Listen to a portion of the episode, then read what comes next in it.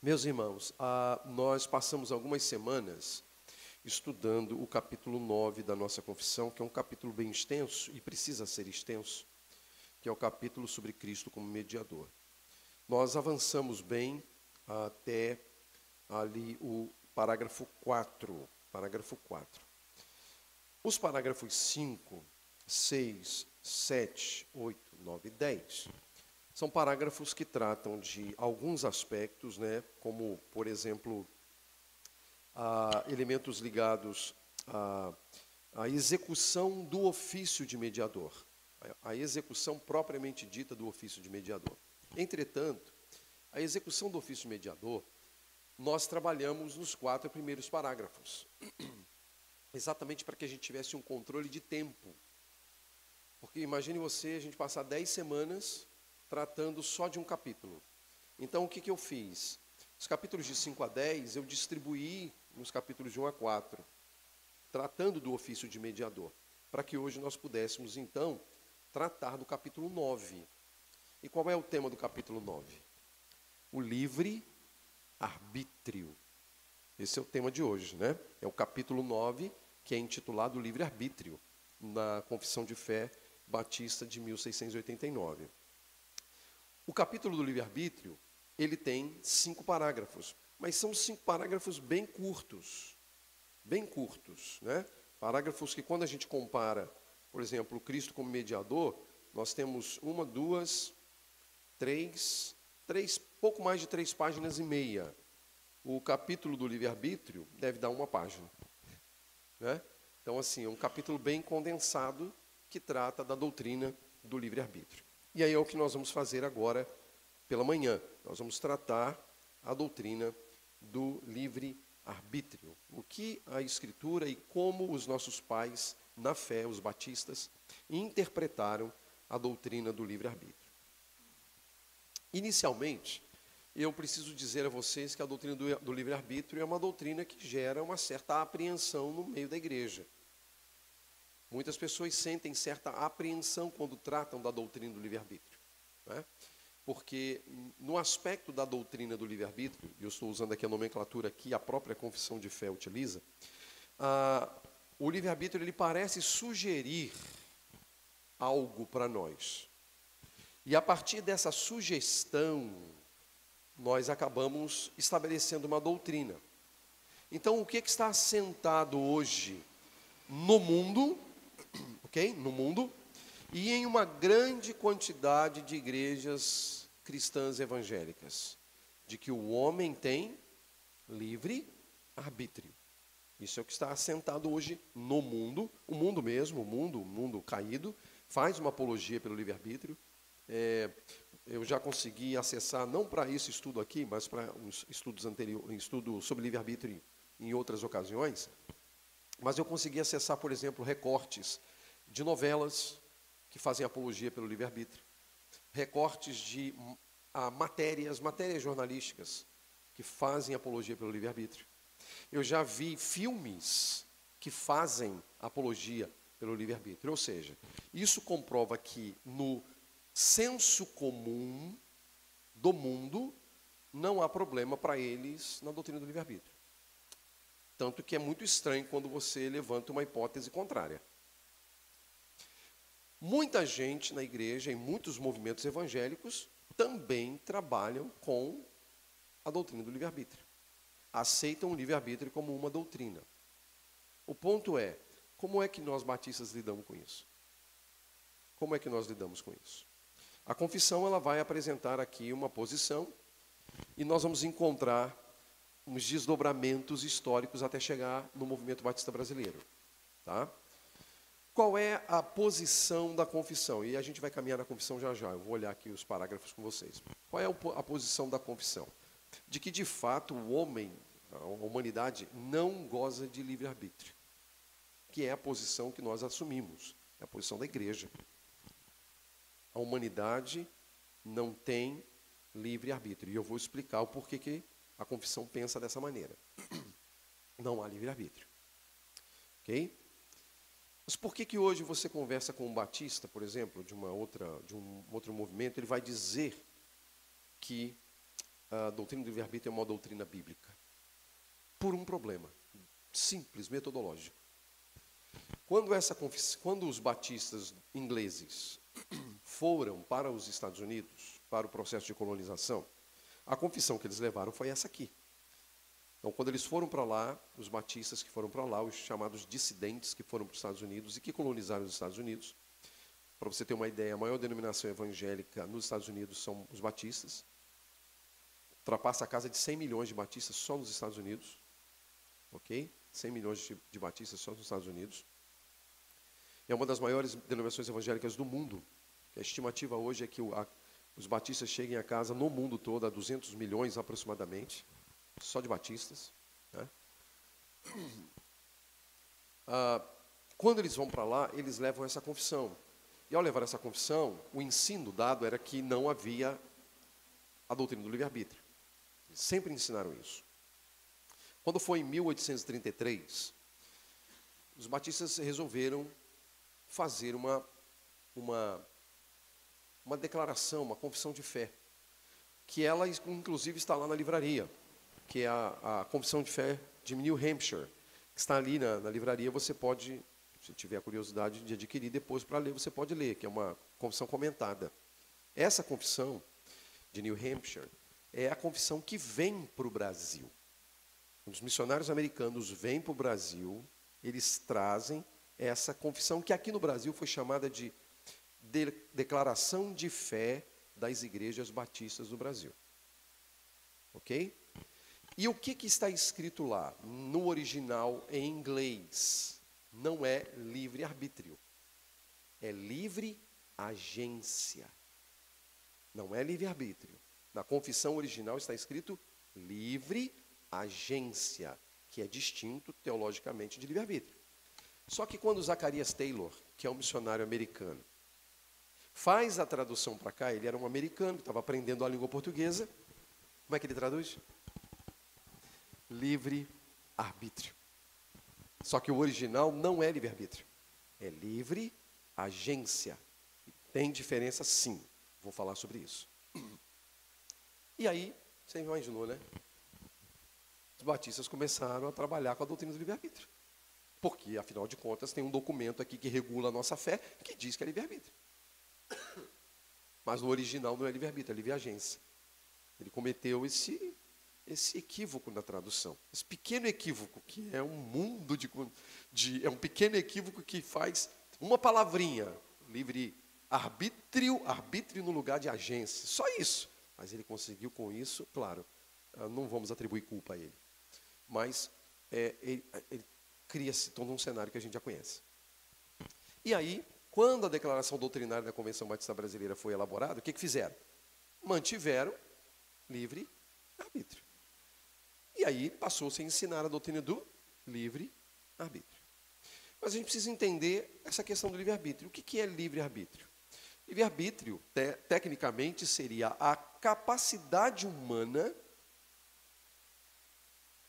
capacidade humana de fazer escolhas, e aí isso está vinculado à palavra arbítrio, arbítrio significa escolha, ok? Em latim.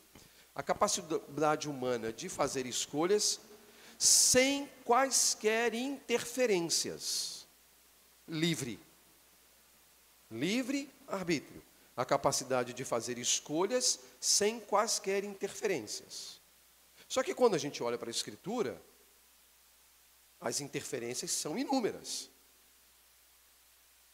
Elas são inúmeras porque, humanamente falando, nós não conseguimos escolher Cristo, se deixados entregues a nós mesmos por uma razão. Qual a razão? Somos pecadores. E o que, que a Bíblia diz sobre o pecado? Todo aquele que comete pecado é escravo do pecado. Se eu sou escravo do pecado, esse senhor que é o pecado, ele agirá para que eu possa servi-lo. Então eu não sou livre. Eu estou debaixo do poder do pecado. Eu estou debaixo do poder das trevas. Ok? O homem se deixado a sua a, a, a revelia, ele jamais vai optar por Deus, ele jamais vai querer agradar a Deus, ele jamais vai querer fazer a vontade de Deus. Jesus disse isso muito claramente: Vós não quereis vir a mim para ter desvida. Não é? Vocês não querem vir a mim para ter vida, porque esse é, esse é o querer humano. O querer humano é não ir a Cristo. Natural. Pecado. Pecado. Mas existe uma outra questão. Se é um livre-arbítrio, por que, que a gente ora para o indivíduo ser salvo? Por que, que a gente ora? Se o livre-arbítrio é uma realidade, vamos parar de orar. Porque nem Deus vai interferir. Porque se Deus interferir, deixa de ser livre. Entende qual é o ponto? Se o homem tem liberdade de escolha, então a gente também não pode orar, não. Por uma razão óbvia. Se Deus precisa fazer alguma coisa para salvar o pecador, o pecador não é livre. Ele é dependente daquilo que Deus faz.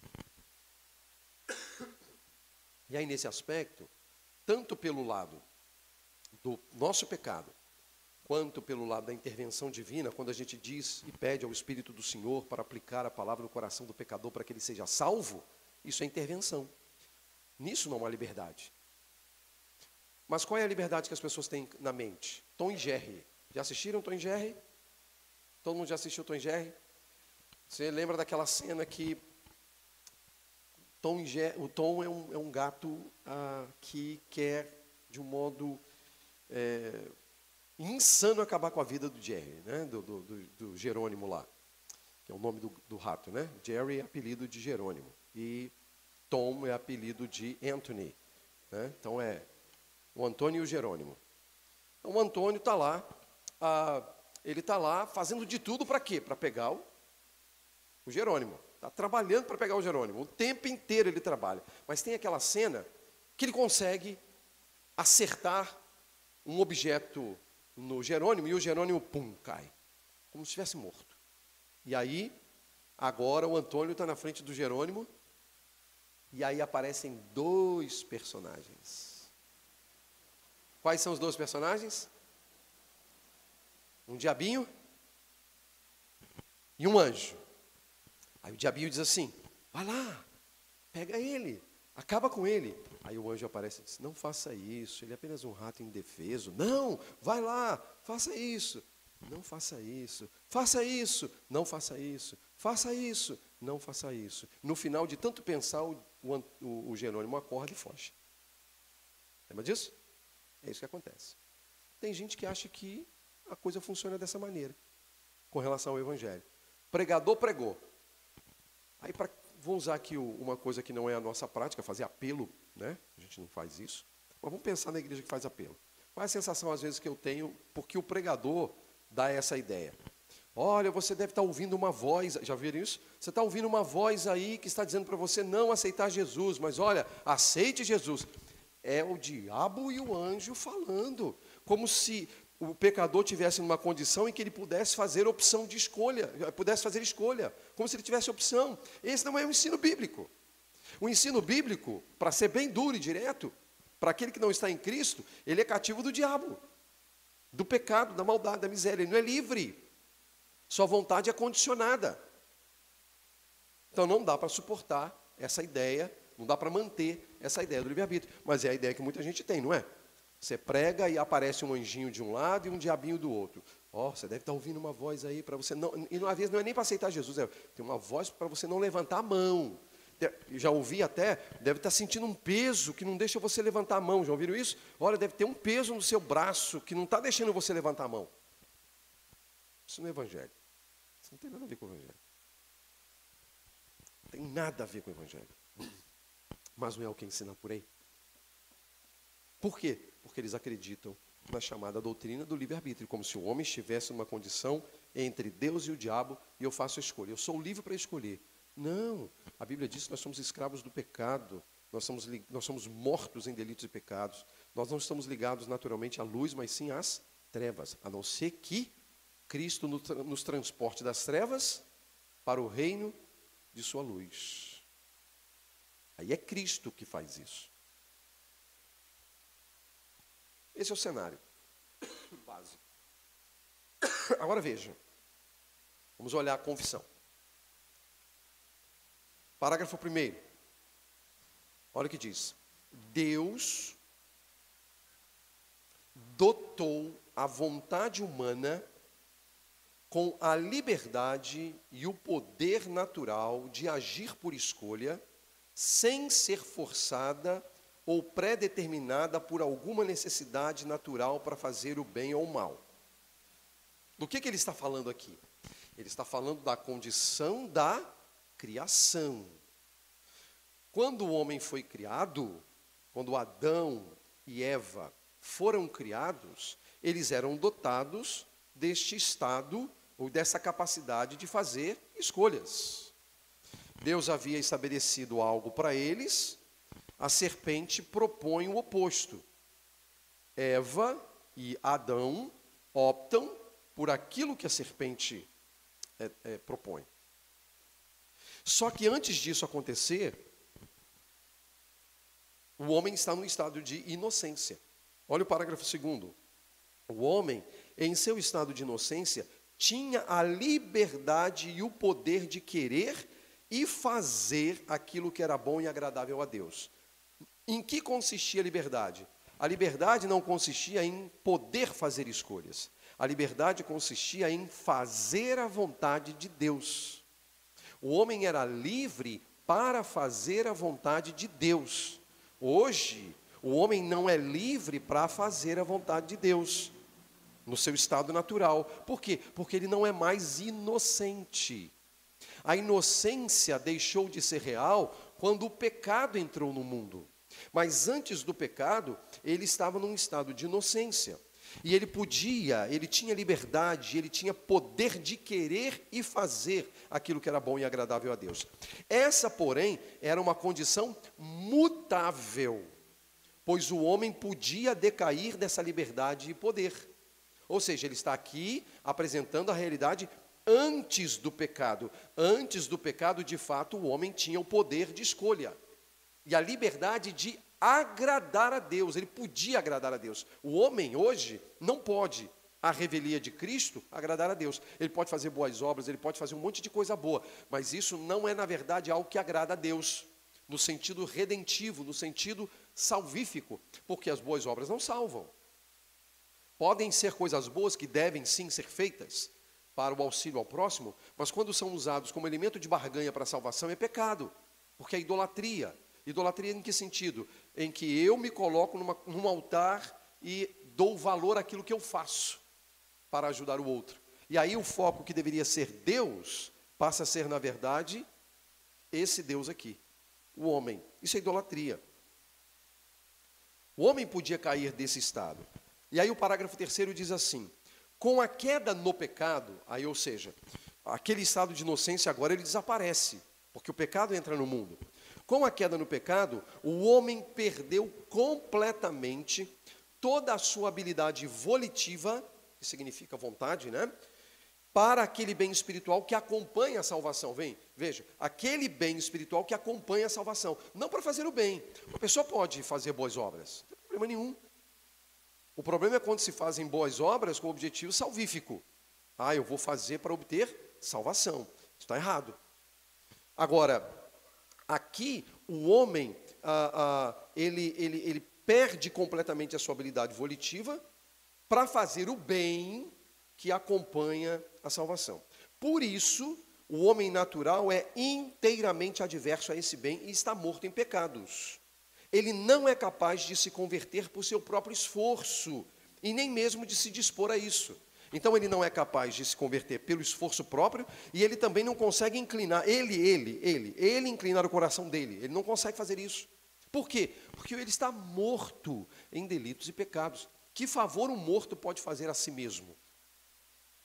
E não foi à toa que a metáfora da morte foi utilizada para expressar a realidade espiritual do homem sem Deus. Morto, morto não, morto não faz absolutamente nada por si nem por ninguém. Não tem como. O que, que o morto faz? Nada. Ele apodrece. Ele apodrece.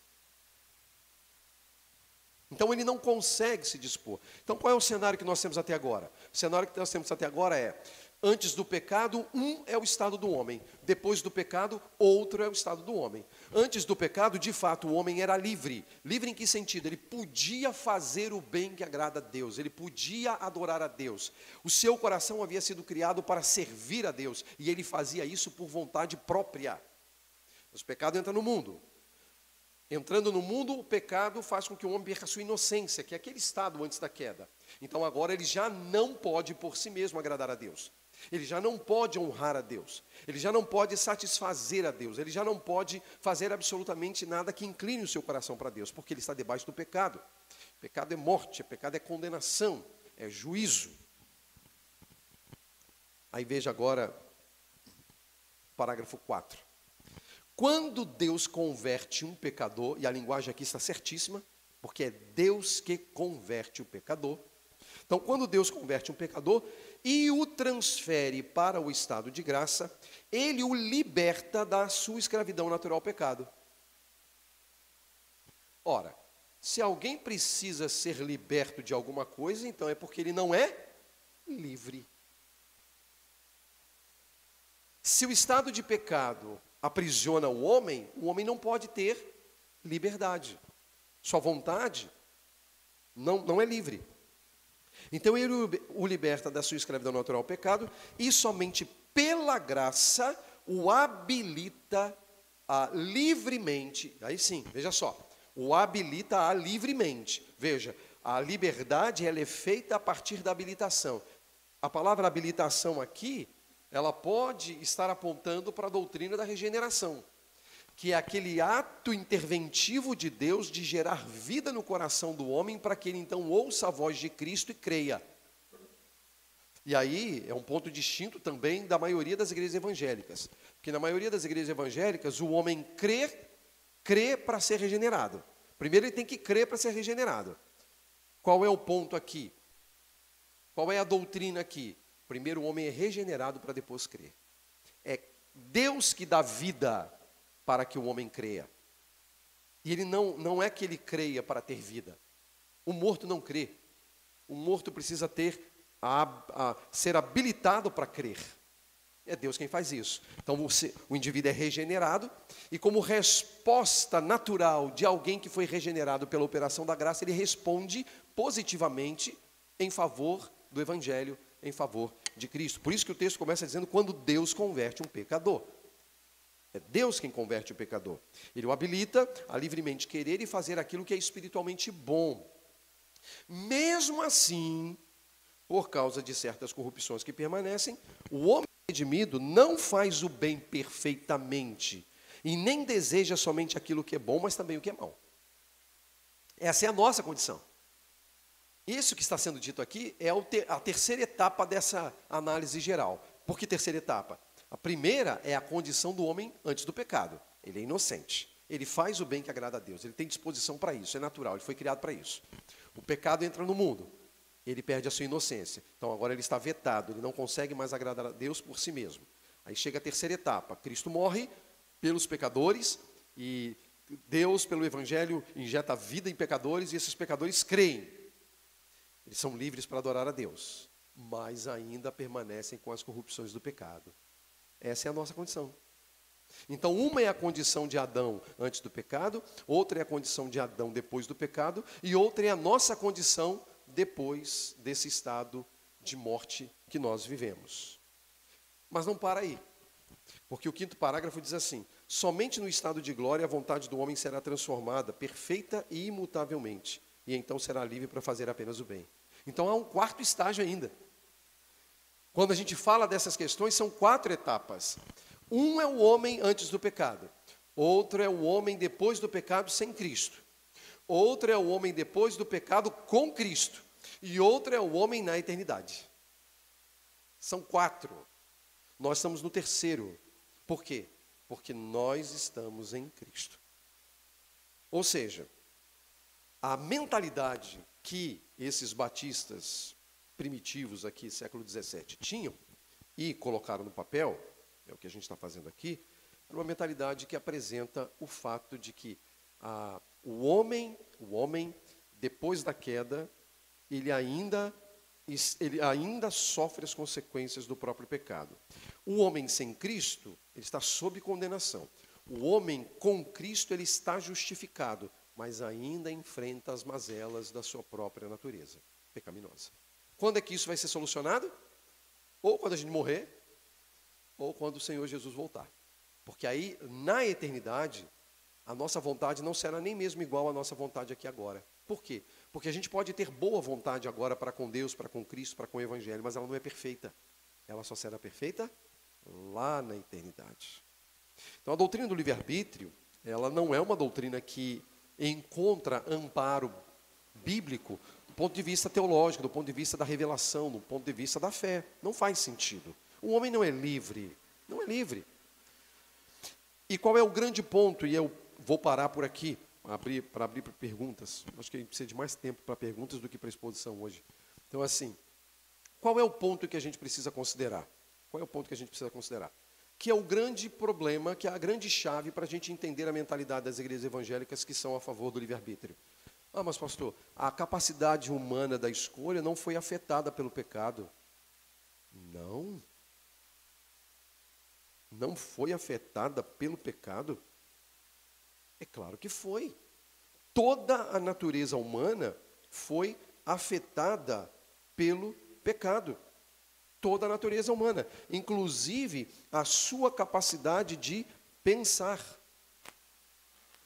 a sua capacidade de refletir, a sua capacidade de honrar a Deus, a sua capacidade de fazer o bem que honra ao Senhor toda a mentalidade humana, toda a capacidade humana foi afetada. Ah, se você pegar o capítulo 2 de, de Efésios, aqueles dez primeiros versículos ali, que vai culminar pela graça sois salvos por meio da fé, isso não vem de vós, é dom de Deus, não vem das obras para que nem se glorie. Pegue aquele, aquela, aquela parte do capítulo 2 e veja o que Paulo diz ali sobre o raciocínio, os pensamentos, a volição, está tudo debaixo do pecado. Absolutamente todas as coisas debaixo do pecado, inclusive a nossa capacidade de raciocinar, a nossa capacidade de escolher, a nossa capacidade de, é, é, é, de exercer volição, especificamente no que respeita à questão do, do da, da vontade, né? Ah, em relação às coisas do próprio Senhor. Se você quer ampliar ainda o seu conhecimento, analise o texto de Romanos, capítulo 1. Romanos, capítulo 1 é um texto, sobretudo ali a partir do verso 18, que vai mostrar a condição em que o pecador se acha é, diante de Deus. Ele está completamente perdido, ele está completamente desamparado. Todas as esferas da sua vida, dos seus pensamentos foram afetados. Mas vamos lá, eu quero ler um verso só, que prova o que eu estou falando. E aí eu vou abrir para perguntas. Pega o texto de Efésios 2.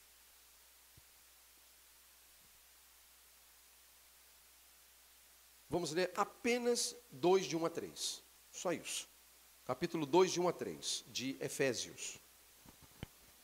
Efésios 2 de 1 a 3. Olha o que o apóstolo Paulo diz à igreja.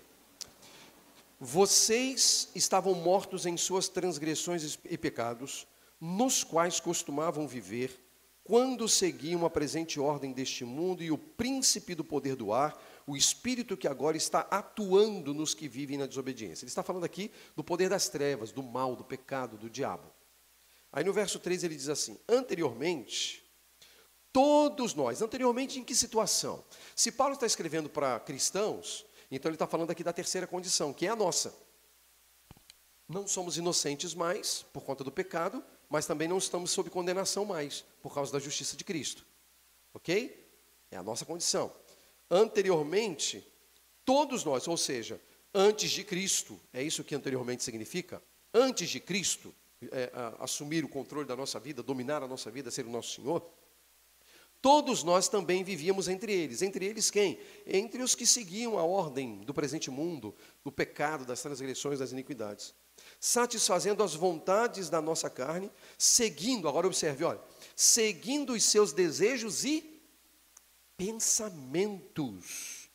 como os outros éramos por natureza merecedores da ira, seguindo desejos e pensamentos. Se isso não é vontade, se isso não é volição, se isso não é arbítrio, o que, que é? Pensamentos estão afetados, a capacidade de pensar está afetada. Se a capacidade de pensar está afetada, a capacidade de escolha está afetada. Porque a escolha vem do pensamento. Do pensamento. É a capacidade de escolha. Mas aqui ela está afetada pelo, pela trindade infernal. Qual é a trindade infernal? A, a presente ordem deste mundo, o príncipe do poder do ar e o espírito que agora está atuando nos filhos da desobediência. Os poderes das trevas. Os pensamentos cativos aos poderes das trevas. Por isso que o homem não quer. Por isso que o homem natural, se deixado por si mesmo, ele não entende, Paulo diz isso, né? Ele não entende as coisas do Espírito de Deus. Porque elas se discernem espiritualmente. Mas o homem é carnal, o homem é morto ou está morto em seus delitos e pecados. E aí eu encerro dizendo o seguinte, irmãos: a fé reformada, a fé cristã, ela não é contrária ao arbítrio e à vontade. Nós temos arbítrio e nós temos vontade. O que nós nos opomos é que esse arbítrio e essa vontade seja livre. Arbítrio nós temos, vontade nós temos. Nós estamos aqui por vontade. Nós recebemos a Cristo porque tivemos uma vontade. Correto? Nós quisemos. Mas essa vontade, ela só foi real para nós por causa da operação do Espírito em nós, que moveu o nosso coração para desejar a Cristo. Então nós exercemos vontade. Ela só não foi livre. E não foi livre mesmo, nem antes de Cristo, nem depois. Porque quando nós somos salvos por Cristo e nós somos chamados à liberdade, Cristo não nos dá carta de alforria para viver do jeito que a gente quiser. Ele nos liberta para pertencermos a Ele. Então, nem depois da salvação nós somos livres, porque nós pertencemos a Cristo. Ele é o Senhor da nossa vida. E nós estamos aqui para servi-lo. Entende qual é o ponto da liberdade? Não tem liberdade, não existe liberdade. Antes de Cristo, o cara está sob o pecado. Depois de Cristo, ele está sob o doce governo do Senhor. Ele se satisfaz no doce governo do Senhor. Então não, não somos livres, mas temos vontade, temos arbítrio, temos volição, fazemos escolhas. Mas daí a dizer que elas são livres, aí já é demais para minha cabeça. Não só para minha, para a cabeça dos batistas lá do século XVII, para os reformados, e mais. Reformados a gente usa a partir de, da reforma protestante. Agostinho já falava disso. Agostinho já falava disso. Está lá o livro dele, é, Libera um Arbítrio, um livre-arbítrio. Está lá, tem em português, se você quiser. Eu não vou emprestar o meu, não, porque o meu não sai da minha biblioteca, não. Que é o tipo de livro que sai e não volta. Então, assim, é, mas você pode adquirir o livre-arbítrio. Leia lá. Isso, a gente está falando do século IV. Século IV. Século IV, a igreja defendia o que Agostinho diz lá. E não era a favor do livre-arbítrio, não. Desde o século IV.